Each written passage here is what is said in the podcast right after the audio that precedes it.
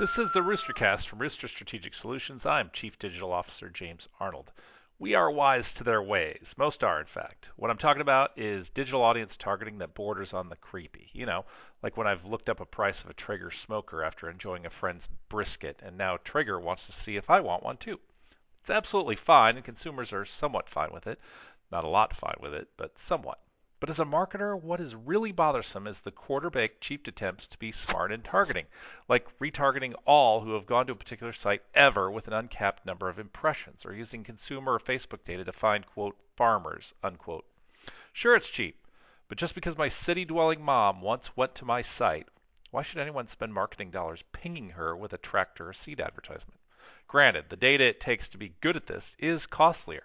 And using good data encourages creating personalized ad messaging to take full advantage, which also adds cost. And that creates a thirst for CRM level data growth, which is more costs. Yes, when you start down that path, you are wise to their ways. But now, if you do it this way, you are, your ways are actually becoming wiser. this is the Roostercast.